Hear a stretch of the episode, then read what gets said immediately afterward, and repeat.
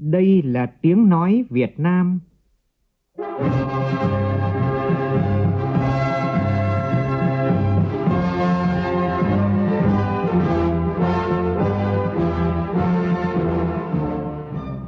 là tiếng nói Việt Nam,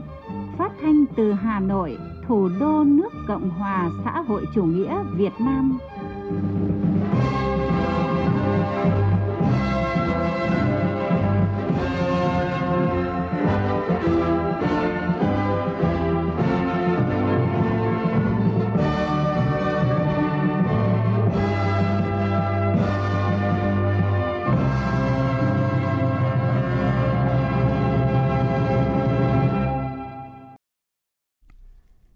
Chào quý vị và các bạn. Mời quý vị và các bạn nghe chương trình Thời sự chiều của Đài Tiếng Nói Việt Nam. Chương trình Thời sự chiều nay có những nội dung đáng chú ý sau đây.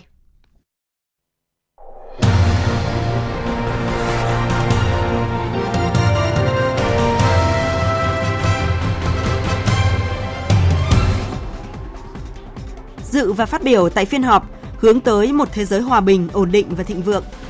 Thủ tướng Phạm Minh Chính nêu ba thông điệp của Việt Nam về hòa bình, ổn định và phát triển. Phú Quốc đón tàu du lịch quốc tế đầu tiên sau đại dịch Covid-19. Có hay không việc nhập khẩu ồ ạt sản phẩm chăn nuôi giá rẻ? Đây là nội dung được làm rõ tại cuộc họp giữa Bộ Nông nghiệp và Phát triển Nông thôn với các đơn vị chức năng. Tình hình thời tiết sẽ còn khắc nghiệt và cực đoan hơn khi trạng thái thời tiết chuyển hẳn sang El Nino. Bộ Công Thương đề nghị sự chung tay cùng tiết kiệm của khách hàng sử dụng điện. Trong phần tin quốc tế, Hội nghị thượng đỉnh nhóm các nước công nghiệp phát triển G7 bế mạc với thông cáo chung nêu rõ các nước G7 cam kết thực thi các nỗ lực để duy trì sự ổn định tài chính và thúc đẩy kinh tế thế giới tăng trưởng.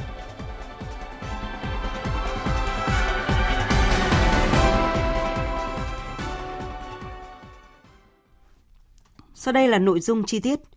Thưa quý vị và các bạn, trong khuôn khổ hội nghị thượng đỉnh G7 mở rộng, sáng nay Thủ tướng Phạm Minh Chính đã dự và phát biểu tại phiên họp hướng tới một thế giới hòa bình, ổn định và thịnh vượng.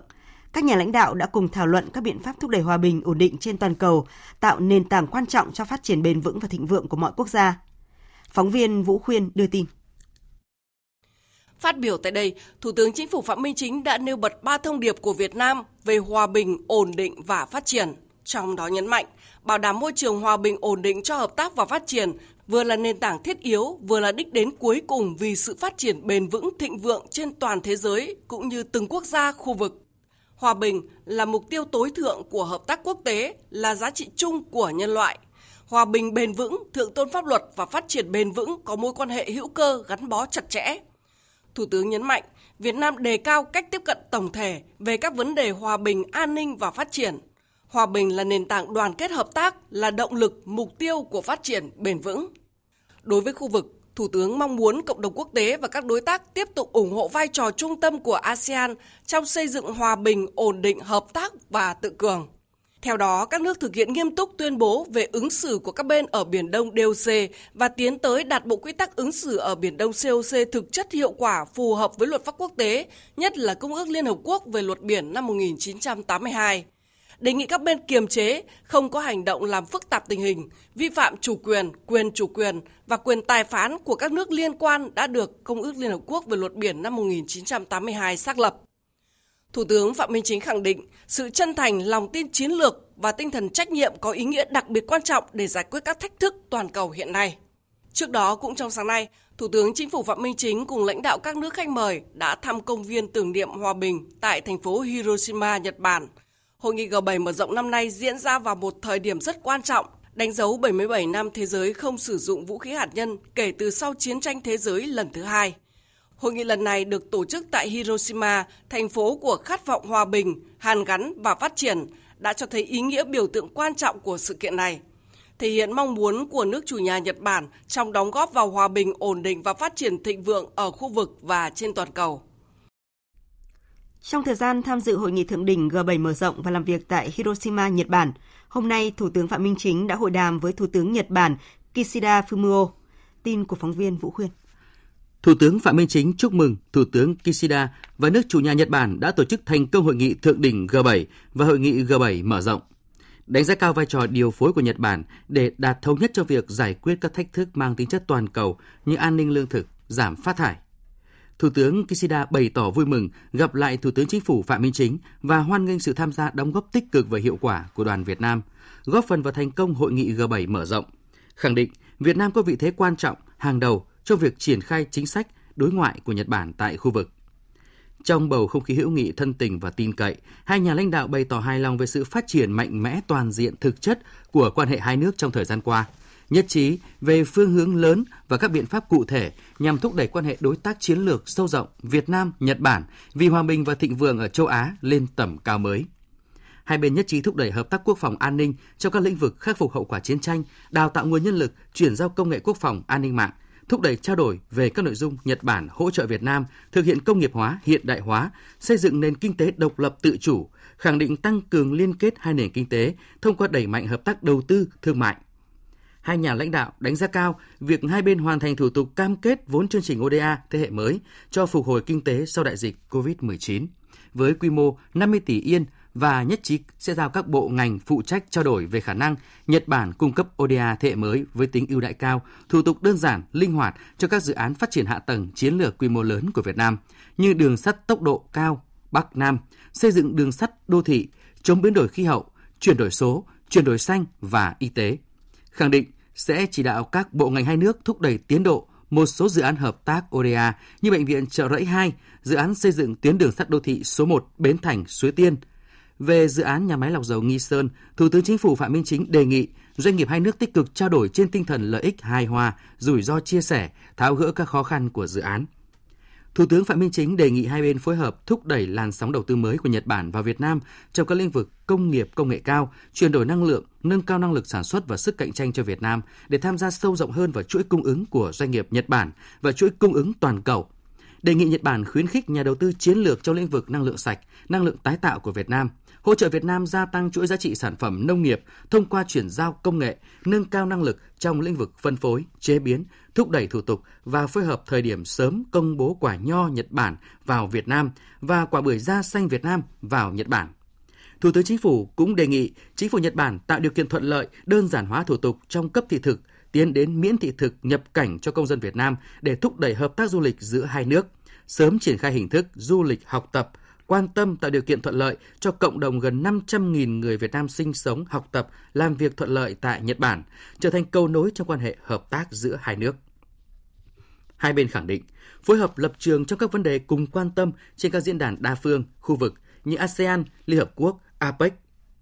Thủ tướng Kishida mời Thủ tướng Chính phủ Phạm Minh Chính thăm lại Nhật Bản và dự hội nghị thượng đỉnh ASEAN-Nhật Bản vào tháng 12 năm 2023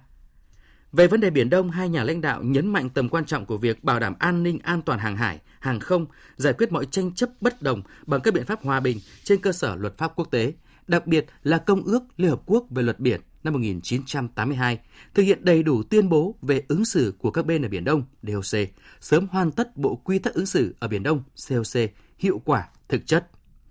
Trước hội đàm, Thủ tướng Phạm Minh Chính và Thủ tướng Kishida Fumio đã chứng kiến trao đổi văn bản ký kết 3 dự án hợp tác ODA với tổng dị trị giá 61 tỷ yên, tức là khoảng 500 triệu đô la Mỹ, gồm chương trình hỗ trợ ngân sách ODA thế hệ mới cho phục hồi, phát triển kinh tế xã hội hậu COVID-19, dự án cải thiện hạ tầng giao thông công cộng tại tỉnh Bình Dương, dự án cải thiện hạ tầng phát triển nông nghiệp tại tỉnh Lâm Đồng.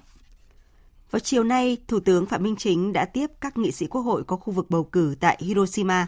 Tại buổi tiếp, Thủ tướng đề nghị các nghị sĩ ủng hộ quan hệ hai nước, góp phần tăng cường giao lưu, gắn kết giữa quốc hội, nghị sĩ hai nước bền vững thực chất, cùng có lợi, ủng hộ thúc đẩy Quốc hội và chính phủ Nhật Bản tăng cường hơn nữa quan hệ với Việt Nam trên tất cả các lĩnh vực, trong đó có việc hoàn thiện hệ thống luật pháp, chia sẻ kinh nghiệm giám sát pháp luật, thúc đẩy trao đổi đoàn nghị sĩ giữa hai nước, mời các nghị sĩ trẻ thăm Việt Nam và tham dự hội nghị diễn đàn nghị sĩ trẻ toàn cầu lần thứ 9 do Việt Nam đăng cai vào mùa thu năm nay. Trước đó, tại phiên thảo luận hướng tới một thế giới hòa bình, ổn định và thịnh vượng, Thủ tướng Phạm Minh Chính đã có cuộc gặp ngắn với Tổng thống Ukraine Zelensky. Tại cuộc gặp, Thủ tướng nhấn mạnh Việt Nam coi trọng quan hệ hợp tác hữu nghị truyền thống giữa hai nước. Về cuộc xung đột tại Ukraine hiện nay, Thủ tướng khẳng định lập trường nhất quán của Việt Nam là tôn trọng hiến trương Liên Hợp Quốc và luật pháp quốc tế, nhất là các nguyên tắc tôn trọng độc lập chủ quyền, toàn vẹn lãnh thổ của các quốc gia, không can thiệp vào công việc nội bộ, không sử dụng vũ lực và đe dọa sử dụng vũ lực. Mọi tranh chấp cần được giải quyết bằng biện pháp hòa bình. Việt Nam mong các bên liên quan sớm chấm dứt xung đột, nối lại đối thoại, giải quyết tranh chấp bằng biện pháp hòa bình. Thủ tướng bày tỏ cảm ơn chính phủ Ukraine đã hỗ trợ cộng đồng người Việt Nam tại Ukraine. Chia sẻ các ý kiến của Thủ tướng Phạm Minh Chính, Tổng thống Zelensky nhất trí sẽ có các biện pháp để tăng cường quan hệ hợp tác song phương giữa hai nước. Cũng theo tin của phóng viên Vũ Khuyên, trong chương trình dự hội nghị thượng đỉnh nhóm các nước công nghiệp phát triển G7 mở rộng và làm việc tại Nhật Bản, vào chiều nay, Thủ tướng Phạm Minh Chính dự tọa đàm doanh nghiệp Việt Nam Nhật Bản. Tọa đàm do Bộ Kế hoạch và Đầu tư, Đại sứ quán Việt Nam tại Nhật Bản, tổ chức xúc tiến thương mại Nhật Bản, chính quyền tỉnh Hiroshima Nhật Bản tổ chức. Tại buổi tọa đàm, các doanh nghiệp Nhật Bản xác định Việt Nam là địa chỉ đầu tư hàng đầu, mong muốn tiếp tục mở rộng đầu tư tại Việt Nam trên các lĩnh vực chuyển đổi năng lượng, logistics, bất động sản, công nghệ thông tin, sản xuất ô tô điện, tài chính ngân hàng, thiết bị tự động hóa, may mặc, bán lẻ. Doanh nghiệp Nhật Bản đề nghị Việt Nam tiếp tục tạo điều kiện nhiều hơn nữa để các doanh nghiệp mở rộng đầu tư tại Việt Nam, nhất là việc đơn giản hóa thủ tục hành chính, cấp pháp đầu tư, cung cấp ổn định năng lượng xanh cho sản xuất, có chính sách ưu đãi đối với một số lĩnh vực kinh tế ưu tiên, nới lỏng chính sách cấp giấy phép lao động. Phát biểu tại tọa đàm, Thủ tướng ghi nhận các ý kiến của các doanh nghiệp cho biết những vấn đề này cũng được chính phủ chỉ đạo các bộ ngành địa phương thực hiện tháo gỡ khó khăn, tạo điều kiện thuận lợi cho doanh nghiệp phát triển, trong đó có doanh nghiệp Nhật Bản. Chiều tối nay, chuyên cơ chở Thủ tướng Chính phủ Phạm Minh Chính cùng đoàn đại biểu lãnh đạo Việt Nam rời Hiroshima, Nhật Bản, kết thúc tốt đẹp chuyến công tác tại Nhật Bản. Thời sự VOV, nhanh, tin cậy, hấp dẫn. Thưa quý vị và các bạn, kỳ họp thứ 5 Quốc hội khóa 15 chính thức khai mạc vào ngày mai tại thủ đô Hà Nội. Tại kỳ họp này, Quốc hội sẽ xem xét thông qua 8 luật, 3 nghị quyết quy phạm pháp luật và cho ý kiến về 9 dự án luật khác và các báo cáo quan trọng. Giải quyết khối lượng công việc rất lớn, nhiều nội dung quan trọng, yêu cầu cao về chất lượng và tiến độ hoàn thành. Do đó, Quốc hội sẽ tổ chức thành hai đợt để có khoảng 5 ngày nghỉ để các cơ quan có thời gian chỉnh lý, giả soát, trình Quốc hội thông qua. Phóng viên Thu Huyền có bài Kỳ họp thứ 5 Quốc hội khóa 15 yêu cầu cao về chất lượng và tiến độ.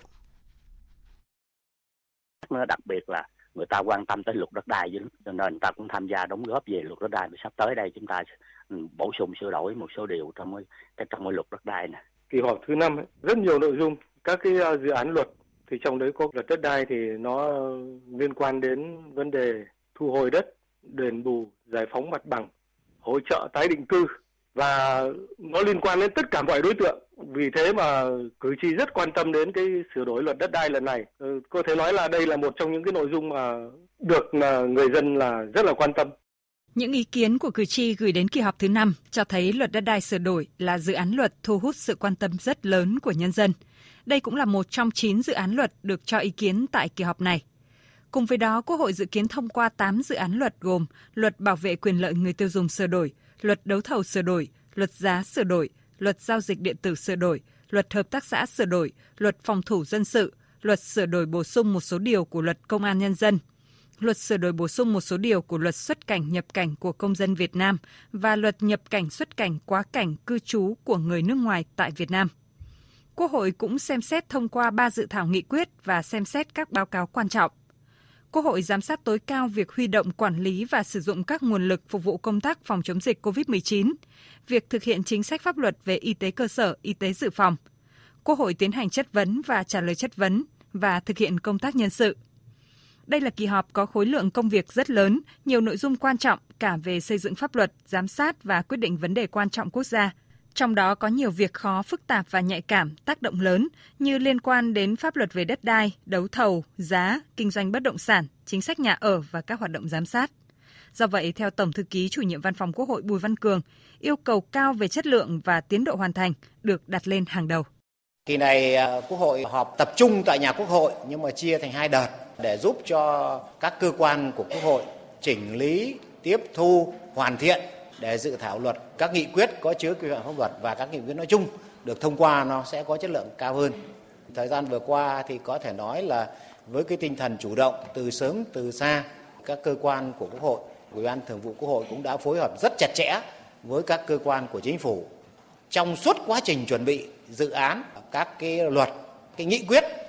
mà tiếp thu chỉnh lý với khối lượng công việc gấp đôi những kỳ họp trước thì rõ ràng phải cần một cái khoảng thời gian để cho các cơ quan tiếp thu chỉnh lý cho nó chặt chẽ kỹ lưỡng trước khi trình ra Quốc hội để bấm nút thông qua. Tại kỳ họp này, Quốc hội sẽ xem xét báo cáo về đánh giá bổ sung kết quả thực hiện kế hoạch phát triển kinh tế xã hội và ngân sách nhà nước năm 2022, tình hình thực hiện kế hoạch phát triển kinh tế xã hội và ngân sách nhà nước những tháng đầu năm 2023. Đây là một nội dung hết sức quan trọng, được cử tri nhân dân và cộng đồng doanh nghiệp rất quan tâm. Bởi lẽ tình hình kinh tế xã hội của đất nước ta nói riêng và thế giới trong năm 2022 và quý 1 năm 2023 đang rất khó khăn nên cần có những giải pháp phù hợp với tình hình thực tế. Đại biểu Nguyễn Thị Kim Thoa đoàn Hải Dương và đại biểu Phạm Văn Hòa đoàn Đồng Tháp cho biết sẽ tập trung góp ý tại nghị trường về những vấn đề này. Vấn đề việc làm cho người lao động là ừ, một trong những cái nội dung rất là quan trọng mà người lao động à, và, và công lực lượng công nhân cả cử tri của Hải Dương đã đề xuất trong cái dịp mà chúng tôi à, tiếp xúc cử tri trước kỳ họp quốc hội thì đây là một trong những cái nội dung quan trọng mà tôi nghĩ rằng là mình sẽ đề cập đến trong các ờ, buổi thảo luận tại kỳ họp quốc hội về phát triển kinh tế xã hội. Đặc biệt là đóng góp của người dân người ta rất là tham phiền về cái tình hình kinh tế xã hội của chúng ta hiện nay, đặc biệt là cái khó khăn của người dân, người dân thất nghiệp nè, không có công ăn chuyện làm nè, mua bán khó khăn mà giá cả ngoài thị trường thì thì lúc nào nó cũng tăng vọt. Cho nên làm sao người ta cũng mong muốn là chính phủ sắp tới đây cũng phải thấy cái điều đó để mà có một cái chính sách nào đó. Tôi sẽ đặt vấn đề với chính phủ về đưa những cái kiến nghị, những cái quan tâm nhất của người dân ở trong cái báo cáo kinh tế xã hội. Các chuyên gia cho biết, vừa qua nền kinh tế của nước ta gặp hai cú sốc. Cú sốc đầu tiên là cú sốc về dịch bệnh covid-19 cú sốc thứ hai là giảm cầu từ bên ngoài nhưng quan trọng hơn, có thêm một cú sốc khác, đó là sự đứt gãy niềm tin của người dân, doanh nghiệp vào trách nhiệm thực thi, đạo đức công vụ của một bộ phận không nhỏ công chức. Tại kỳ họp này, Quốc hội sẽ xem xét thông qua nghị quyết sửa đổi bổ sung nghị quyết số 85 ngày 28 tháng 11 năm 2014 về việc lấy phiếu tín nhiệm, bỏ phiếu tín nhiệm đối với người giữ chức vụ do Quốc hội, Hội đồng Nhân dân bầu hoặc phê chuẩn. Đây là bước chuẩn bị cho việc lấy phiếu tín nhiệm, bỏ phiếu tín nhiệm đối với người giữ chức vụ do Quốc hội, Hội đồng Nhân dân bầu hoặc phê chuẩn sẽ được tiến hành tại kỳ họp thứ 6 của Quốc hội. Một trong những tiêu chí để đánh giá cán bộ được đặt ra trong dự thảo nghị quyết này đó là xem xét việc thực hiện nhiệm vụ căn cứ vào tính năng động, đổi mới, sáng tạo, quyết đoán, dám nghĩ, dám làm, dám chịu trách nhiệm của cán bộ và việc đấu tranh phòng chống tham nhũng tiêu cực. Theo ông Nguyễn Danh Nam ở quận Hà Đông, thành phố Hà Nội, các tiêu chí này cần định lượng cụ thể rõ ràng, tránh định tính chung chung, rất khó thực hiện khi lấy phiếu. Tôi rất quan tâm đến cái hiệu quả thực tế của công việc. Có anh chỉ nói có thể rất là hay, nhưng mà kết quả thì nó không có cái gì cụ thể, không có gì rõ. Đấy thì tư duy đổi mới, dám làm, dám chịu trách nhiệm, nhưng mà cái cái kết quả, cái hiệu quả thực tế nó có cái chuyển động gì thì cái đấy cũng là cái tiêu chí rất là quan trọng còn đây đều là những vị lãnh đạo cả đứng đầu các ngành các lĩnh vực cho nên là cái phẩm chất của một người lãnh đạo trong cái việc đổi mới trong cái việc uh, chịu trách nhiệm trong cái việc tập hợp được đội ngũ biết sử dụng con người thì đấy đều là những cái tiêu chí mà nó thể hiện cái năng lực lãnh đạo là cái mà có thể giành được cái phiếu tín nhiệm cao. Đặc biệt là dám đối diện với những cái ý kiến của cử tri và đưa ra các cái phương án giải quyết. Tại kỳ họp này, người dân doanh nghiệp mong đợi Quốc hội sẽ thảo luận sâu về các vấn đề liên quan để chỉ ra các tồn tại hạn chế, đâu là nguyên nhân khách quan, đâu là nguyên nhân chủ quan, cái nào thuộc về quy định của pháp luật, cái nào thuộc về khâu tổ chức thực hiện, trách nhiệm thuộc về tổ chức, cá nhân nào. Từ đó đề xuất các giải pháp xác đáng khả thi trong ngắn hạn cũng như trong dài hạn để khắc phục kịp thời các tồn tại hạn chế, tháo gỡ nhanh những điểm nghẽn vướng mắc hiện nay. Thưa quý vị và các bạn, Đài Tiếng Nói Việt Nam sẽ tường thuật trực tiếp phiên khai mạc kỳ họp thứ 5 Quốc hội khóa 15 trên kênh Thời sự VOV1 vào lúc 8 giờ 55 phút ngày mai 22 tháng 5. Mời quý vị và các bạn chú ý đón nghe. Chương trình Thời sự chiều sẽ được tiếp tục với các tin đáng chú ý khác. Hôm nay, tàu du lịch quốc tế mang tên Costa Serena của Italia đã cập bến Dương Đông, thành phố Phú Quốc, tỉnh Kiên Giang sau khi xuất phát từ Thái Lan – đây là chuyến tàu du lịch quốc tế đầu tiên quay lại thành phố Phú Quốc sau thời gian bị ảnh hưởng của đại dịch COVID-19. Tin của phóng viên Lam Hiếu. Tàu Costa Serena tiêu chuẩn 5 sao chở 3.500 du khách từ 18 quốc gia, nhiều nhất là du khách đến từ Thái Lan, Malaysia, Indonesia và một số du khách đến từ châu Âu, cùng 1.056 thuyền viên. công ty trách nhiệm hữu hạn dịch vụ vận tải hàng hải Thiên Ý là nhà cung cấp dịch vụ cho tàu Costa Serena. Theo chương trình sau khi cập bến, du khách đi tham quan mua sắm tại các điểm du lịch trên đảo Phú Quốc. 17 giờ cùng ngày du khách trở về tàu và rời Phú Quốc tiếp tục hành trình du lịch trên đại dương. Sau thời gian bị ảnh hưởng của dịch COVID-19, việc tàu du lịch quốc tế đưa khách đến Phú Quốc hứa hẹn sẽ giúp ngành du lịch địa phương có bước phát triển mới. Thông tin từ Sở Du lịch Kiên Giang, tỉnh đang khẩn trương hoàn thiện cảng hành khách quốc tế Phú Quốc, đồng thời đẩy mạnh ứng dụng khoa học công nghệ, cải cách thủ tục, rút ngắn thời gian làm thủ tục xuất nhập cảnh cho phương tiện và du khách, xây dựng sản phẩm dịch vụ chất lượng cao, có thương hiệu riêng biệt, thu hút khách quốc tế. Tỉnh cũng tăng cường xúc tiến, quảng bá có trọng tâm, trọng điểm để thu hút khách, tuyên truyền phổ biến chính sách miễn thị thực dành cho khách du lịch quốc tế đến với Phú Quốc, đào tạo nguồn nhân lực chất lượng cao, đảm bảo phục vụ tốt nhu cầu của dòng khách có chi tiêu cao. Hãng hàng không quốc gia Việt Nam, Vietnam Airlines vừa tổ chức lễ khai trương đường bay Mumbai Hà Nội. Đây là đường bay thứ hai của Vietnam Airlines kết nối Việt Nam và Ấn Độ sau điểm đến đầu tiên là thủ đô New Delhi. Tin của phóng viên Phan Tùng thường trú tại Ấn Độ. Đường bay mới của Vietnam Airlines sẽ góp phần quan trọng trong việc tăng cường kết nối giao thương văn hóa xã hội giữa hai quốc gia. Chuyến bay đầu tiên kết nối Mumbai của Ấn Độ và Hà Nội mang số hiệu VN792 chở gần 200 hành khách trên máy bay Airbus A321 khởi hành từ sân bay quốc tế Chhatrapati Shivaji Maharaj Mumbai đi Hà Nội lúc 23 giờ 10 phút đêm qua. Buổi lễ diễn ra với sự có mặt của Tổng lãnh sự quán Việt Nam tại Mumbai, đại diện lãnh đạo Vietnam Airlines và sân bay Mumbai. Với đường bay mới kết nối với Mumbai, trung tâm tài chính thương mại và văn hóa quan trọng bậc nhất của Ấn Độ, Vietnam Airlines thể hiện cam kết không ngừng mở rộng, phát triển mạng đường bay, mang đến cho hành khách nhiều lựa chọn linh hoạt khi đi công tác cũng như du lịch. Vietnam Airlines hy vọng các đường bay kết nối hai nước sẽ mang lại nhiều lợi ích cho hai quốc gia, thắt chặt mối quan hệ song phương và nền kinh tế phát triển vững bền. Vietnam Airlines sẽ khai thác các chuyến bay tới Mumbai với tần suất 4 chuyến mỗi tuần từ Hà Nội vào các ngày thứ ba, thứ năm, thứ bảy, chủ nhật và 3 chuyến mỗi tuần từ thành phố Hồ Chí Minh vào các ngày thứ hai, thứ tư và thứ sáu. Trước đó, từ tháng 6 năm 2022, hãng đã khai thác các đường bay thẳng kết nối Hà Nội và thành phố Hồ Chí Minh và thủ đô New Delhi. Hãng hàng không Vietjet cũng vừa chính thức khai trương đường bay đầu tiên kết nối thủ đô Hà Nội với Phuket, Thái Lan nhằm phục vụ người dân và du khách du lịch trải nghiệm kết nối hai điểm đến du lịch được yêu thích tại châu Á. Đường bay phục vụ khứ hồi từ Hà Nội lúc 11 giờ 30 phút và hạ cánh tại Phuket lúc 14 giờ 40 phút và chiều ngược lại khởi hành từ Phuket lúc 15 giờ 45 phút và hạ cánh tại Hà Nội lúc 18 giờ 35 phút.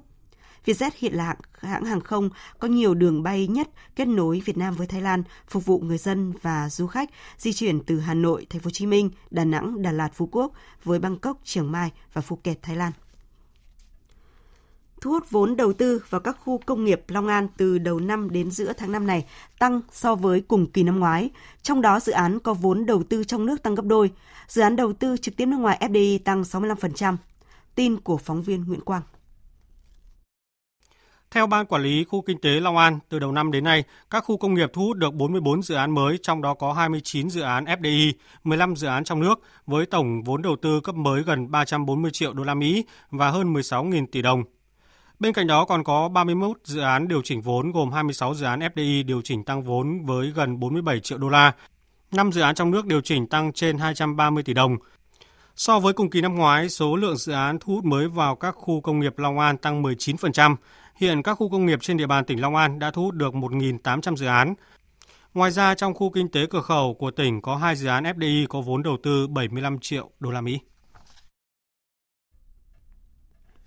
Theo các tổ chức quốc tế và doanh nghiệp đầu tư nước ngoài, cạnh tranh giữa các nước đang phát triển trong thu hút đầu tư nước ngoài FDI sẽ diễn ra quyết liệt, đặc biệt trong bối cảnh dòng vốn FDI được dự báo giảm trong năm nay. Trong khi đó thì nhu cầu thu hút vốn đầu tư cho giai đoạn phục hồi và phát triển sau COVID-19 tăng cao. Bối cảnh này đặt ra nhiều thách thức và đòi hỏi Việt Nam cần nỗ lực hơn trong cải thiện môi trường đầu tư kinh doanh. Phóng viên Xuân Lan có bài phân tích về vấn đề này. Tình hình kinh tế thế giới đang đối mặt với nhiều khó khăn thách thức như lạm phát ở mức cao, tăng trưởng thấp. Bên cạnh đó, các nền kinh tế lớn tiếp tục đối diện với nguy cơ suy thoái. Thị trường tài chính, nợ công, thiên tai, biến đổi khí hậu tiềm ẩn nhiều rủi ro, ảnh hưởng rất lớn tới dòng đầu tư toàn cầu. Thêm vào đó, từ năm 2024, một số nền kinh tế dự kiến áp dụng thuế suất thuế tối thiểu toàn cầu 15%, khiến đầu tư nước ngoài vào Việt Nam có xu hướng chậm lại. Gần đây, các tập đoàn lớn có dấu hiệu cẩn trọng, xem xét kỹ việc tiếp tục đầu tư lớn vào Việt Nam trong bối cảnh tác động của chính sách thuế tối thiểu toàn cầu. Ông Đỗ Văn Sử, Phó Cục trưởng Cục Đầu tư nước ngoài Bộ Kế hoạch và Đầu tư cho biết. Và trong thời gian của 1-2 tháng nữa thì chắc chắn là sẽ có cái ờ, giải pháp nó rõ ràng, cụ thể để không ảnh hưởng tiêu cực tới dòng vốn đầu tư và đưa ra ba cái mục tiêu chính của cái chính sách về thuế tối thiểu toàn cầu của Việt Nam. Thứ nhất là giữ chân các nhà đầu tư hiện hữu. Thứ hai là đủ sức hấp dẫn để hút thêm các nhà đầu tư mới và thứ ba là bảo đảm sự công bằng bình đẳng giữa các doanh nghiệp giữa các thành phần kinh tế. Tuy vậy, tình hình đang dần được cải thiện. Trong 4 tháng đầu năm, vốn đầu tư nước ngoài đăng ký vào Việt Nam đạt gần 8,9 tỷ đô la, chỉ còn giảm 18% so với cùng kỳ năm trước, thay vì giảm gần 39% trong quý 1. Trong đó, vốn đầu tư thông qua góp vốn, mua cổ phần đã đạt 3,1 tỷ đô la, tăng 70% và số lượng dự án đăng ký mới tăng 65% so với cùng kỳ năm trước. Các nhà đầu tư nước ngoài như Mỹ, châu Âu, Nhật Bản, Hàn Quốc đã trao đổi và bày tỏ tin tưởng vào tiềm năng tăng trưởng của nền kinh tế cũng như những nỗ lực cải thiện môi trường đầu tư kinh doanh của Việt Nam. Thứ trưởng Bộ Kế hoạch và Đầu tư Đỗ Thành Trung kỳ vọng sẽ có một dòng vốn đầu tư mới nếu có những chiến lược cụ thể. Lĩnh vực mới, định hướng mới, tầm nhìn mới và tư duy mới trong các lĩnh vực công nghệ cao, phát triển xanh, tăng trưởng bền vững. Qua đó thì vừa giúp Việt Nam hiện thực hóa khát vọng thịnh vượng cũng như là nâng cao nội tại và tính tự chủ của nền kinh tế, vừa là cơ hội để các nhà đầu tư nước ngoài tìm kiếm mở rộng thị trường và cơ hội hợp tác kinh doanh, đóng góp cùng Việt Nam để tiếp tục xây dựng Việt Nam phát triển hơn, văn minh hơn, giàu đẹp hơn. Tôi mong rằng chúng ta sẽ có một cái sự hợp tác mà cả hai bên đều cảm thấy thỏa mãn. Chúng ta có thể tìm thấy những điểm chung và có thể chia sẻ với nhau những khó khăn, thách thức. Đánh giá môi trường đầu tư tại Việt Nam, ông Furusawa Yasuki, thành viên ban giám đốc điều hành của tập đoàn Ion Nhật Bản, phụ trách thị trường Việt Nam, kiêm tổng giám đốc Ion Việt Nam cho biết. We believe that now reaching um, the economic hub and most most of the companies Nhiều doanh nghiệp Nhật Bản cũng mong muốn đầu tư vào Việt Nam. Thị trường Việt Nam đang trong giai đoạn phát triển vượt bậc với những yếu tố tương tự như giai đoạn phát triển thần tốc của Nhật Bản. Xác định Việt Nam là thị trường trọng điểm thứ hai bên cạnh Nhật Bản để tăng tốc đẩy mạnh hoạt động đầu tư, tập đoàn Ion đang nỗ lực thực hiện trở thành thương hiệu quen thuộc với người Việt, một doanh nghiệp Việt Nam phục vụ người Việt Nam và đóng góp vào sự phát triển của đất nước. Ở góc độ khác, ông Choi Joho, Tổng Giám đốc Tổ hợp Samsung Việt Nam cho biết, quan tâm đến chính sách đầu tư của Việt Nam khi triển khai áp dụng thuế tối thiểu toàn cầu. To say that Vietnam is the keyword for the future of Korea. Samsung đề xuất việc cải thiện môi trường đầu tư phải được thực hiện liên tục dựa trên những biến đổi của môi trường bên ngoài. Để triển khai những cải cách phù hợp, Việt Nam cần thiết luật hóa các chính sách sớm trong năm nay khi áp dụng cơ chế thuế tối thiểu nội địa đạt tiêu chuẩn và chính sách ưu đãi dựa trên chi phí để đối ứng với thuế tối thiểu toàn cầu. Đặc biệt là việc thực hiện cam kết và xây dựng lòng tin giữa chính phủ Việt Nam và doanh nghiệp đầu tư nước ngoài. Giá sản phẩm chăn nuôi giảm mạnh có hay không việc nhập khẩu ồ ạt sản phẩm chăn nuôi giá rẻ, kém chất lượng? Việc tiêu thụ nông sản chuẩn bị vào chính vụ sẽ được thực hiện ra sao? Đây là những nội dung được chia sẻ tại cuộc họp do Bộ trưởng Bộ Nông nghiệp và Phát triển Nông thôn Lê Minh Hoan chủ trì diễn ra vào sáng nay tại Hà Nội. Phóng viên Minh Long phản ánh. Thực hiện chỉ đạo của Chính phủ, Cục Thú y đã và đang phối hợp với các đơn vị liên quan tăng cường kiểm soát các sản phẩm gia súc gia cầm nhập khẩu. Bà Nguyễn Thu Thủy, Phó Cục trưởng Cục Thú y thông tin từ đầu năm đến nay đã có khoảng 400.000 tấn chân gà, hơn 400 tấn giống gà vịt được nhập khẩu vào Việt Nam. Liên quan đến gà loại thải không đảm bảo chất lượng nhập khẩu vào Việt Nam, bà Nguyễn Thu Thủy khẳng định mua sản phẩm thịt hoặc phụ phẩm nhập khẩu có mặt trên thị trường Việt Nam phải tuân thủ nhiều bước và trải qua quy trình đàm phán tối thiểu từ 4 đến 5 năm. Chúng ta là thành viên của WTO, thế cho nên là ở đây không có phân biệt đối xử. Bất cứ một cái sản phẩm nào khi mà được nhập khẩu vào Việt Nam đều được đảm bảo theo quy trình 5 bước để đánh giá tối thiểu là phải 4 5 năm mới được nhập khẩu vào Việt Nam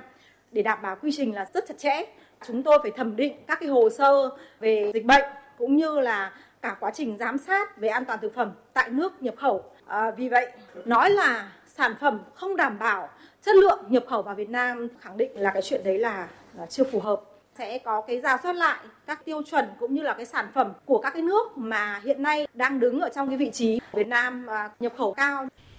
Chia sẻ với các cơ quan báo chí, Bộ trưởng Bộ Nông nghiệp và Phát triển Nông thôn Lê Minh Hoan cho biết, thông tin không chỉ phục vụ sản xuất, tiêu thụ nông sản mà còn gợi mở cho nông dân chuyển đổi tư duy sản xuất theo hướng cơ chế thị trường.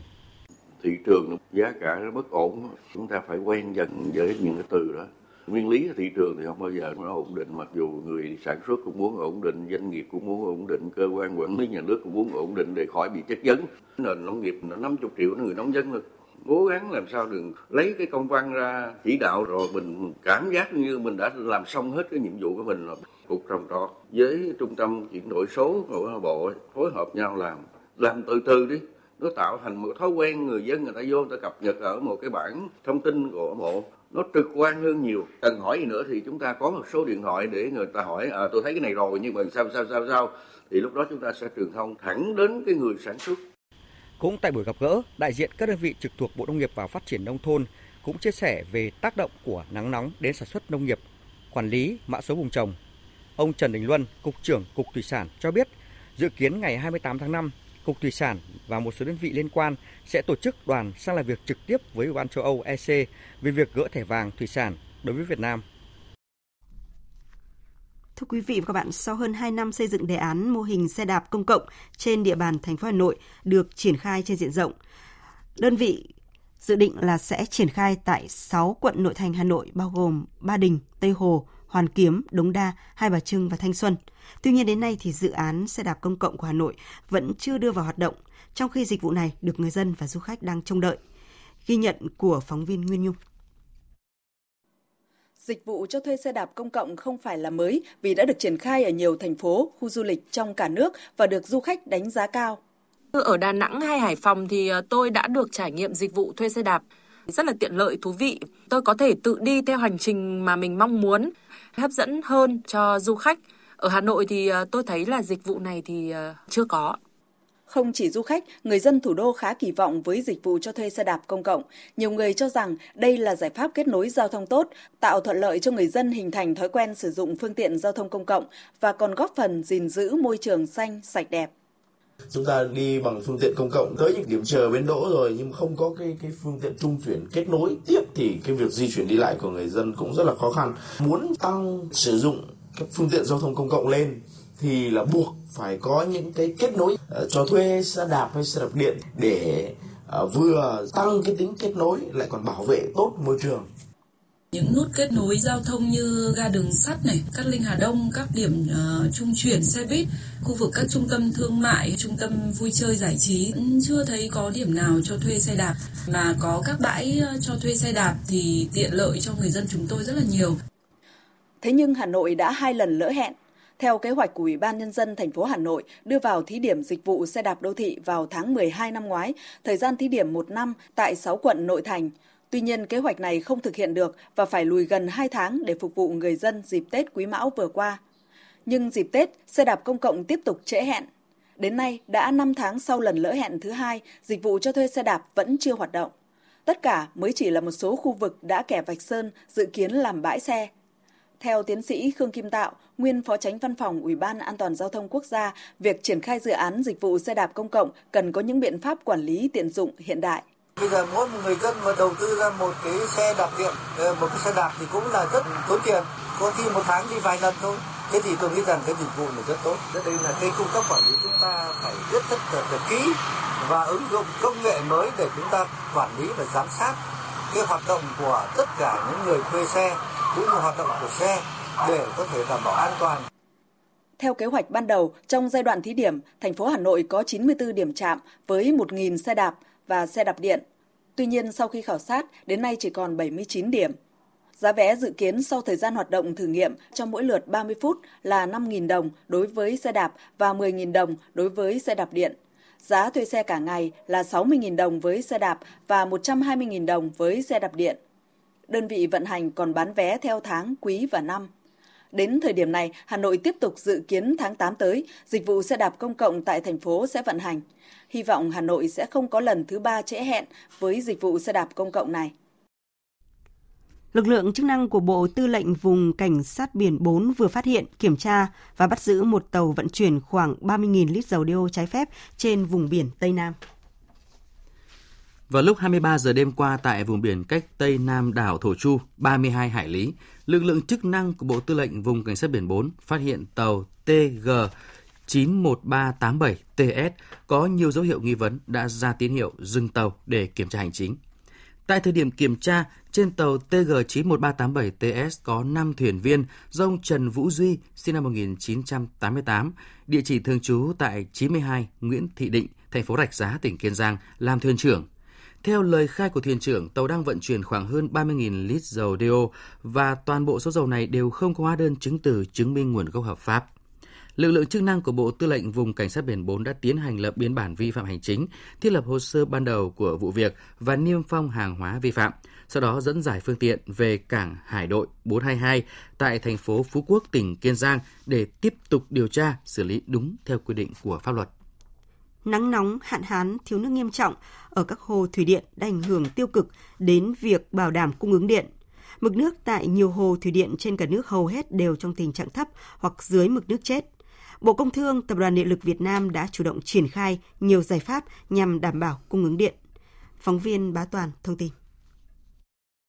Theo nhận định của Bộ Tài nguyên và Môi trường do ảnh hưởng của hiện tượng El Nino, nguy cơ thiếu hụt nguồn nước sẽ tiếp diễn đến cuối mùa khô năm nay. Các hồ chứa lớn trên phạm vi cả nước đều thấp hơn từ 15 đến 40% so với trung bình nhiều năm. Đến ngày 15 tháng 5, đã có 18 trong tổng số 47 hồ thủy điện lớn ở mực nước chết hoặc sát mực nước chết. 20 hồ thủy điện lớn dung tích nước chỉ dưới 20%. Thông tin từ Tập đoàn Điện lực Việt Nam, việc vận hành hệ thống điện trong tháng 5, tháng 6 và tháng 7 hết sức khó khăn. Nguy cơ thiếu khoảng 5.000 MW công suất nguồn điện của miền Bắc ngay trong cao điểm mùa hè này. Những ngày qua, tình hình nắng nóng khiến nhu cầu sử dụng điện của người dân tăng cao. Do nhu cầu truyền tải điện lớn nên các trạm biến áp tại Hà Nội phải hoạt động hết công suất nhằm đảm bảo duy trì ổn định cung ứng điện. Đội ngũ kỹ sư nhân viên Tổng công ty Điện lực Hà Nội đã trực 24 trên 24, sẵn sàng ứng phó mọi tình huống để đảm bảo cung cấp điện liên tục. Trên cơ sở dự báo tình hình cung ứng điện khó khăn, thành phố Hà Nội đã tổ chức chương trình nhằm khuyến khích động viên tất cả các đơn vị phân phối điện và các doanh nghiệp sử dụng năng lượng trọng điểm ký cam kết cùng chung tay với ngành điện và thành phố giảm bớt sử dụng điện vào giờ cao điểm. Ông Nguyễn Đình Thắng, Phó Giám đốc Sở Công Thương thành phố Hà Nội cho biết. Trong năm 2023, chúng tôi đặt mục tiêu là tiết kiệm 1,7 đến 2,2% tổng cái năng lượng tiêu thụ trên địa, toàn địa bàn thành phố. Và thứ hai nữa là đặt mục tiêu 65% các doanh nghiệp phụ tải trọng điểm ấy có cam kết rồi là ừ, sử dụng tiết giảm theo cái biểu đồ mà ờ, bên ngành điện đã xây dựng lên Thứ ba nữa là trong 75% các cái doanh nghiệp khu công nghiệp, các cụm công nghiệp còn lại thì sẽ tuyên truyền sâu rộng trực tiếp để vận động rồi là để thay đổi, chuyển đổi dần các cái công nghệ lạc hậu bằng các công nghệ mới mà đem lại sản phẩm tốt hơn và dùng năng lượng ít hơn. Trong bối cảnh việc cung ứng điện gặp nhiều khó khăn, Tập đoàn Điện lực Việt Nam đang thực hiện một số giải pháp như huy động tối đa các loại hình nguồn điện, nâng công suất khả dụng cho các nhà máy thủy điện, khắc phục các khiếm khuyết để nâng cao độ tin cậy, khả dụng các tổ máy phát điện, các đường dây, trạm biến áp truyền tải. Theo ông Võ Quang Lâm, Phó Tổng Giám đốc Tập đoàn Điện lực Việt Nam, cùng với bảo đảm sản xuất cung ứng điện ổn định, việc sử dụng điện tiết kiệm và hiệu quả là hết sức quan trọng, góp phần giảm áp lực cho hệ thống điện quốc gia. Nếu mà chúng ta nhìn vào nguyên nhân mà đối với cái nhóm khách hàng sinh hoạt cũng như là cái khách hàng sử dụng năng lượng công nghiệp và xây dựng thì chúng ta thấy rằng là vào cái mùa nắng nóng thì cái nhu cầu sử dụng điện của tất cả các cái thiết bị làm mát như là quạt, như điều hòa, như tủ lạnh và các thiết bị làm mát khác thì đã tăng cao. Ngoài ra thì có một số khách hàng thì cũng chưa có cái kỹ năng sử dụng các cái thiết bị đúng lúc, đúng chỗ, đúng cách và đúng nhu cầu. Như ví dụ như khi mà à, ra khỏi phòng làm việc hoặc à, ra khỏi cơ quan thì không tắt điện hoặc là để điều hòa ở nhiệt độ quá thấp và ngoài ra thì công tác à, kiểm tra bảo dưỡng định kỳ máy móc thiết bị điện Ờ, cũng không được thực hiện thường xuyên. Chính vì vậy cũng là một ờ, áp lực lên cái việc sử dụng điện. Để cung ứng điện liên tục, ổn định trong những ngày nắng nóng, ngành điện đề nghị người dân cùng chung tay sử dụng điện tiết kiệm hiệu quả, tắt bớt các thiết bị điện không cần thiết, hạn chế sử dụng các thiết bị tiêu thụ nhiều điện trong giờ cao điểm của hệ thống điện, không sử dụng nhiều thiết bị điện cùng một lúc để tránh quá tải lưới điện, đồng thời đề phòng các nguy cơ gây cháy nổ hệ thống điện của dân cư, lưới điện, trạm điện. Như vậy là các hồ chứa thủy lợi trên cả nước đang thiếu hụt, dấu hiệu đáng lo ngại về nguy cơ thiếu nước cho sản xuất sinh hoạt và cho sản xuất điện khi mà dự báo tình hình thời tiết sẽ còn khắc nghiệt và cực đoan hơn khi thời tiết chuyển sang trạng thái El Nino. Tiếp theo chương trình thời sự chiều nay là một số thông tin thời tiết.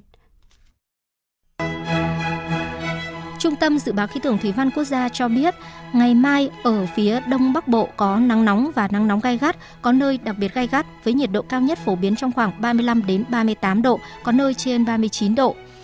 Ở phía Tây Bắc Bộ và khu vực từ Thanh Hóa đến Phú Yên có nắng nóng gai gắt, có nơi đặc biệt gai gắt với nhiệt độ phổ biến trong khoảng 37 đến 40 độ, có nơi trên 40 độ. Ở khu vực Tây Bắc của Bắc Bộ và khu vực từ Nghệ An đến Phú Yên, ngày 23 tháng 5 sẽ có nắng nóng và nắng nóng gai gắt, có nơi đặc biệt gai gắt.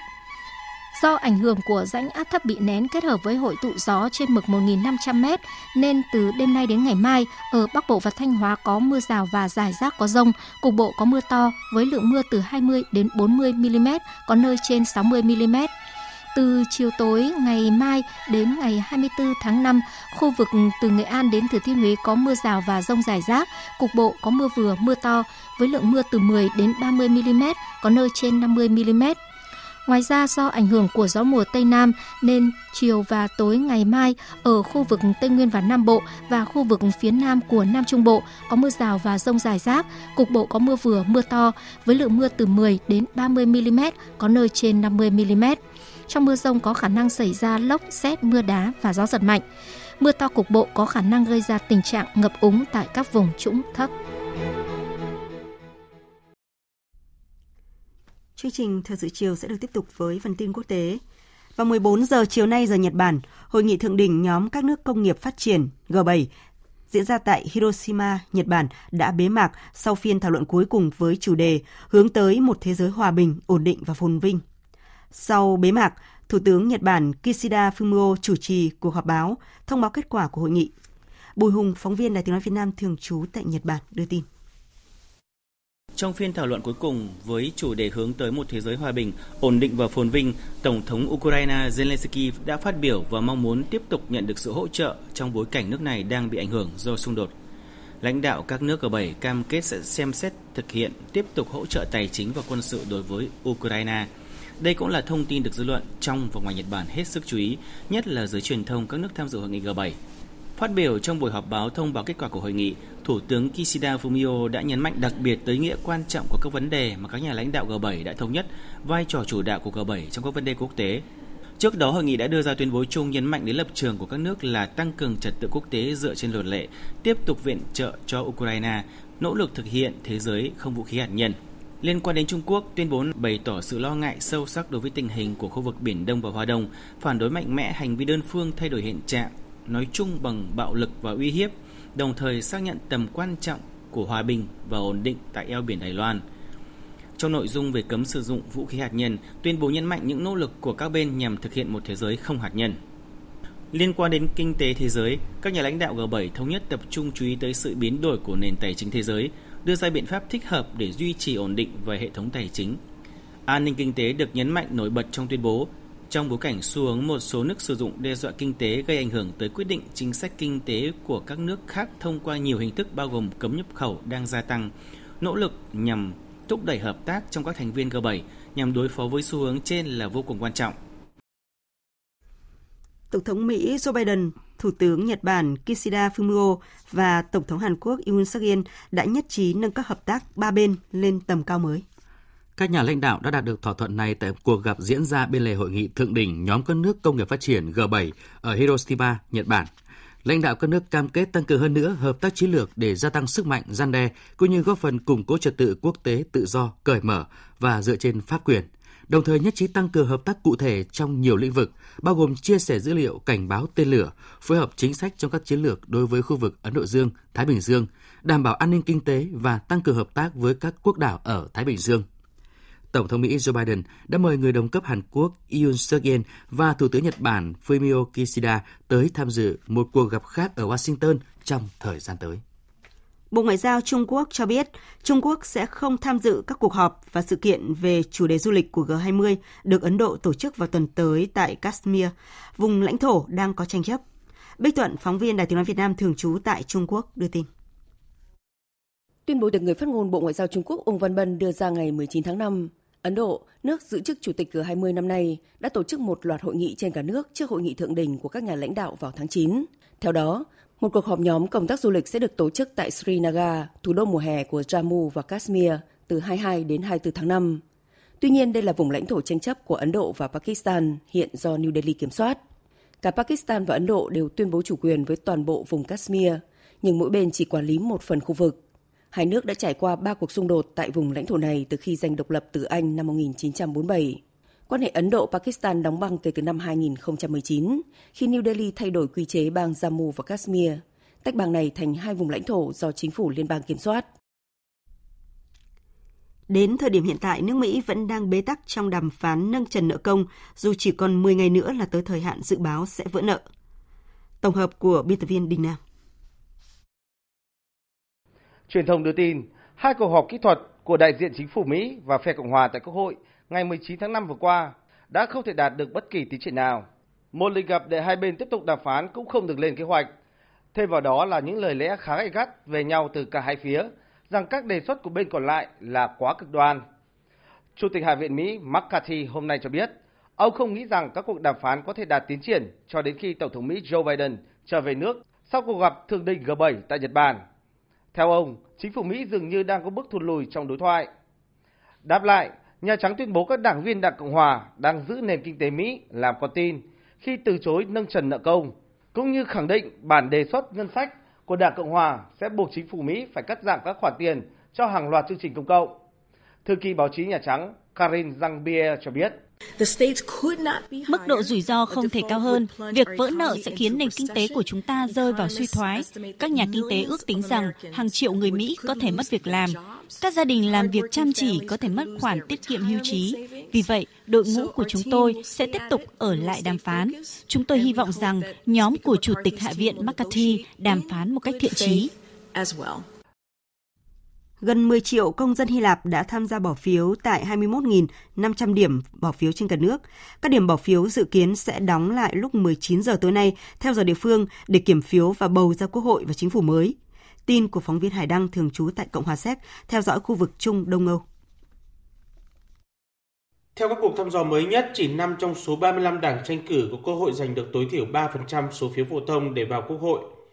Đảng Dân Chủ mới của Thủ tướng đương nhiệm Kyriakos Mitsotakis có khả năng giành chiến thắng với hơn 30% phiếu bầu, trong khi đảng cánh tả đối lập của cựu Thủ tướng Alexis Tsipras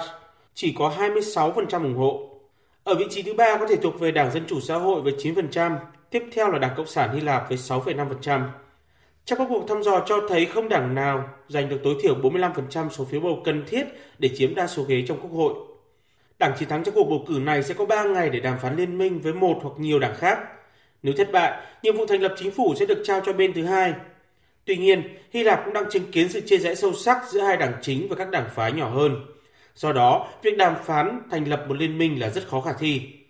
Trong trường hợp không có chính phủ nào được thành lập sau cuộc bầu cử này, thì Tổng thống sẽ chỉ định một chính phủ tạm quyền để điều hành trước một cuộc bầu cử thứ hai sẽ được tổ chức vào đầu tháng 7.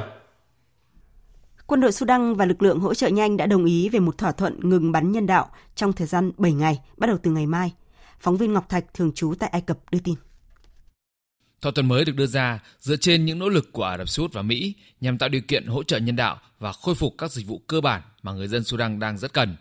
Điều khoản nổi bật nhất của thỏa thuận được ký kết giữa hai bên là tạo điều kiện thuận lợi cho việc cung cấp viện trợ nhân đạo khẩn cấp, khôi phục các dịch vụ cơ bản và thành lập một ủy ban giám sát điều phối lệnh ngừng bắn viện trợ. Thỏa thuận mới được các bên và các lực lượng ở Sudan hoan nghênh, đồng thời kêu gọi tuân thủ đầy đủ tuyên bố nguyên tắc Jeddah và hy vọng thỏa thuận này sẽ tạo thành một thỏa thuận khác tiến tới chấm dứt hoàn toàn cuộc chiến này. Trong hơn một tháng qua, Sudan đã chứng kiến tình trạng hỗn loạn và giao tranh ác liệt giữa quân đội và lực lượng hỗ trợ nhanh. Hai bên đã không tôn trọng một số thỏa thuận ngừng bắn trước đó và cáo buộc nhau vi phạm nhiều thỏa thuận trong số đó. Xung đột đã giết chết hơn 700 người và làm bị thương ít nhất 5.287 người. Lần đầu tiên, Liên Hợp Quốc phát hành và ra mắt bộ tem gần 10 con tem với chủ đề trà khi văn phòng đại diện ở Bắc Kinh Trung Quốc kỷ niệm sự kiện đánh dấu Ngày Quốc tế trà ngày 21 tháng 5. Ngày 21 tháng 5 hàng năm được Liên Hợp Quốc chọn là Ngày Quốc tế trà nhằm thúc đẩy hoạt động ủng hộ sản xuất tiêu thụ chè bền vững và nâng cao nhận thức về tầm quan trọng của chè trong xóa đói giảm nghèo. Ngày này được tổ chức đặc biệt để ghi nhận lịch sử lâu đời và ý nghĩa văn hóa kinh tế sâu sắc của ngành trà trên toàn thế giới. Mỗi con tem trong bộ tem mới này sẽ có mệnh giá 1,10 franc Thụy Sĩ. Trà là một trong những loại thức uống rất tốt cho sức khỏe, được tiêu thụ rộng rãi trên toàn thế giới. Trong vài thập kỷ qua, ngành trà toàn cầu đã phát triển nhanh chóng với số lượng người tiêu dùng ngày càng tăng vọt. uống trà còn trở thành xu hướng trong giới trẻ ngày nay. Tiếp theo chương trình thời sự chiều nay là trang tin thể thao.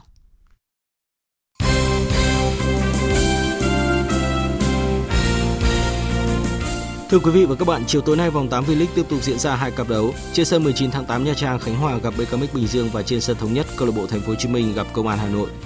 Cuộc đọ sức trên sân thống nhất là trận đấu đầu tiên mà ông Flavio chính thức ra mắt với vai trò huấn luyện viên trưởng Công an Hà Nội. Đội khách đang là câu lạc bộ ghi nhiều bàn thắng nhất giải với 14 pha lập công, trong khi câu lạc bộ Thành phố Hồ Chí Minh là đội để lọt lưới nhiều nhất với 14 bàn thua.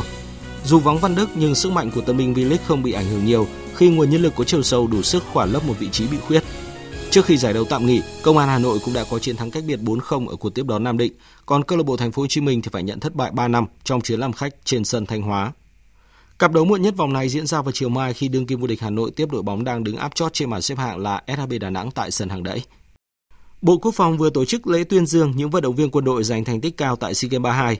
Ở kỳ đại hội vừa qua trên đất Campuchia, thể thao quân đội đóng góp 61 vận động viên tham gia tranh tài ở 21 môn, giành được 17 huy chương vàng, 10 huy chương bạc, 18 huy chương đồng, phá hai kỷ lục SEA Games. Những gương mặt nổi bật là kỳ ngư Trần Hưng Nguyên, võ sĩ karate Nguyễn Thị Ngoan và vận động viên điền kinh Nguyễn Linh Na. Nữ tuyển thủ vừa mang về huy chương vàng nội dung 7 môn phối hợp tại SEA Games 32 chia sẻ. Khi mà mình đã là một người lính thì uh, mình sẽ phải là trên sân thi đấu thì mình sẽ uh, dốc hết tâm sức và quyết tâm thi đấu uh, để tất cả những các môn để có thể đạt được những cái thành tích, đạt những cái kết quả tốt nhất để có thể xứng đáng là bộ đội cụ Hồ trên mặt trận thể thao. Còn vận động viên Trần Hưng Nguyên, người giành 3 huy chương vàng cá nhân và đồng đội môn bơi thì cho biết. Ở quân đội thì lúc nào cũng phải là có 6 câu là bình tĩnh, tự tin và kiểu mình thi đấu hết mình. Kiểu mình làm hết mình, mình vì vì màu cờ sắc áo, nước nhà vì tất cả mọi người luôn. Tại lễ tuyên dương, lãnh đạo Bộ Quốc phòng đã tặng thưởng bằng khen cho các tập thể xuất sắc trong chỉ đạo tổ chức huấn luyện và tham gia SEA Games 32, thưởng tiền mặt 45 triệu đồng cho huy chương vàng, 25 triệu đồng cho huy chương bạc và 20 triệu đồng cho huy chương đồng. Trong các đội tuyển của đoàn thể thao Việt Nam tham dự SEA Games 32, cử tạ là một trong những đội tuyển tạo được bất ngờ lớn. Không có lực lượng mạnh nhất do một số gương mặt xuất sắc bận thi đấu tại giải châu Á nhằm tích điểm giành suất dự Olympic Paris 2024. Các vận động viên của đội tuyển cử tạ vẫn mang về 4 huy chương vàng để đứng thứ nhì toàn đoàn, chỉ xếp sau Thái Lan – trong đó Nguyễn Quốc Toàn phá tới 3 kỷ lục SEA Games ở các nội dung cử đẩy, cử giật và tổng cử hạng 89 kg nam. Ờ, rất là vui luôn tại vì ờ, đây là tấm huy chương vàng ờ, đầu tiên mà em dự SEA Games. Giữ được hai kỳ nhưng mà kỳ đầu thì em chỉ được tấm huy chương đồng hạng cân 81. Năm nay em lên 89 thì nhận được tấm huy chương vàng. Kết quả bất ngờ mà Nguyễn Quốc Toàn giành được tại kỳ đại hội lần này cũng đến từ quyết định chính xác của ban huấn luyện, như chia sẻ của huấn luyện viên Dương Thị Bích Tuyền. Sau khi kết thúc SEA Games 31 ở Việt Nam thì cái hạng cân 81 tranh với Indo một vận viên mà vô địch thế giới thì khả năng của em Toàn thì không tranh rất là khó. Và nhìn thấy ở hạng cân 89 khả năng thì trình độ đối với Indo thì lại ngang nhau. Thì vận động viên nào thi đấu thành công sẽ dễ dàng lấy uh, huy chương vàng hơn nên là ban huấn luyện phải đôn vận động viên lên để tranh.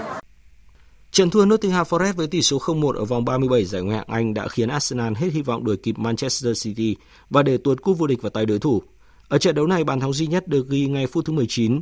Morgan Gibbs dẫn bóng từ giữa sân rồi truyền cho Tayo sút chéo góc qua tay thủ môn Ramsdale. Trận thắng này giúp Nottingham trụ hạng với 37 điểm và xếp thứ 16, hơn đội đứng thứ 17 Everton 4 điểm trước vòng cuối. Trong khi đó, Arsenal vẫn chỉ có 81 điểm sau 37 trận, kém Man City 4 điểm và chơi nhiều hơn 2 trận.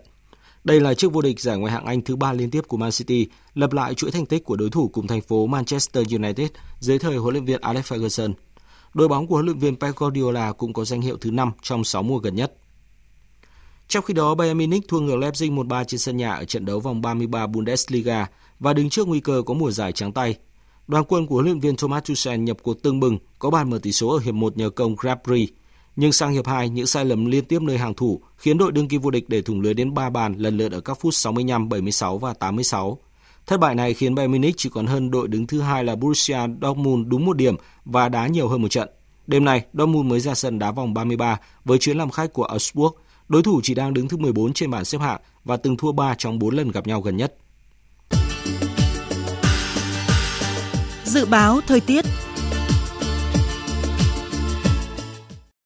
Phía Tây Bắc Bộ ít mây, đêm không mưa, ngày nắng nóng gai gắt có nơi đặc biệt gai gắt, gió nhẹ. Nhiệt độ từ 26 đến 40 độ, có nơi trên 40 độ. Phía Đông Bắc Bộ có mây, đêm không mưa, ngày nắng nóng và nắng nóng gai gắt, có nơi đặc biệt gai gắt. Chiều tối có mưa rào và rông vài nơi, gió Nam đến Đông Nam cấp 2, cấp 3. Trong mưa rông có khả năng xảy ra lốc, xét, mưa đá và gió giật mạnh. Nhiệt độ từ 26 đến 39 độ, có nơi trên 39 độ. Khu vực từ Thanh Hóa đến Thừa Thiên Huế ít mây, đêm có mưa rào và rông vài nơi, ngày nắng nóng gai gắt, có nơi đặc biệt gai gắt. Gió Tây Nam cấp 3, trong mưa rông có khả năng xảy ra lốc, xét, mưa đá và gió giật mạnh. Nhiệt độ từ 26 đến 40 độ, có nơi trên 40 độ. Khu vực từ Đà Nẵng đến Bình Thuận có mây, phía Bắc đêm có mưa rào vài nơi, ngày nắng nóng và nắng nóng gai gắt, có nơi đặc biệt gai gắt. Phía Nam đêm có mưa rào và rông vài nơi, ngày nắng, có nơi có nắng nóng, chiều tối có mưa rào và rông rải rác, gió Tây Nam cấp 2, cấp 3. Trong mưa rông có khả năng xảy ra lốc, xét, mưa đá và gió giật mạnh, nhiệt độ từ 26 đến 38 độ, phía Nam từ 32 đến trên 35 độ. Tây Nguyên có mây, chiều tối có mưa rào và rông rải rác, cục bộ có mưa vừa mưa to, ngày có nắng, gió Tây Nam cấp 2, cấp 3. Trong mưa rông có khả năng xảy ra lốc, xét, mưa đá và gió giật mạnh, nhiệt độ từ 20 đến 33 độ, có nơi trên 34 độ. Nam Bộ có mây, chiều và tối có mưa rào và rông rải rác, cục bộ có mưa vừa mưa to, ngày có nắng gián đoạn, gió Tây Nam cấp 2, cấp 3. Trong mưa rông có khả năng xảy ra lốc, xét, mưa đá và gió giật mạnh, nhiệt độ từ 25 đến 35 độ. Khu vực Hà Nội có mây, đêm không mưa, ngày nắng nóng và nắng nóng gai gắt, gió đông nam cấp 2, cấp 3, nhiệt độ từ 27 đến 38 độ, có nơi trên 38 độ. Dự báo thời tiết biển, vịnh Bắc Bộ, vùng biển từ Quảng Trị đến Quảng Ngãi không mưa, tầm nhìn xa trên 10 km, gió đông nam đến nam cấp 4, cấp 5. Vùng biển từ Bình Định đến Ninh Thuận có mưa rào và rông vài nơi tầm nhìn xa trên 10 km, gió Tây Nam đến Nam cấp 4. Vùng biển từ Bình Thuận đến Cà Mau, vùng biển từ Cà Mau đến Kiên Giang có mưa rào và rông rải rác. Trong mưa rông có khả năng xảy ra lốc xoáy và gió giật mạnh. Tầm nhìn xa trên 10 km giảm xuống 4 đến 10 km trong mưa, gió Tây Nam cấp 4, cấp 5. Khu vực Bắc Biển Đông và khu vực quần đảo Hoàng Sa thuộc thành phố Đà Nẵng không mưa, tầm nhìn xa trên 10 km, gió Tây Nam đến Nam cấp 4, cấp 5. Khu vực giữa và Nam Biển Đông có mưa rào và rông rải rác ở phía Nam. Trong mưa rông có khả năng xảy ra lốc xoáy và gió giật mạnh. Tầm nhìn xa trên 10 km giảm xuống 4 đến 10 km trong mưa, gió Tây Nam cấp 4, cấp 5. Khu vực quần đảo Trường Sa thuộc tỉnh Khánh Hòa và Vịnh Thái Lan có mưa rào và rông rải rác. Trong mưa rông có khả năng xảy ra lốc xoáy và gió giật mạnh. Tầm nhìn xa trên 10 km giảm xuống 4 đến 10 km trong mưa, gió Tây Nam cấp 4. Quý vị và các bạn vừa nghe chương trình Thời sự chiều của Đài Tiếng Nói Việt Nam. Chương trình do biên tập viên Nguyễn Hằng và Minh Châu cùng phát thanh viên Sơn Tùng, kỹ thuật viên Hà Hùng thực hiện. Chịu trách nhiệm nội dung Nguyễn Thị Tuyên Mai.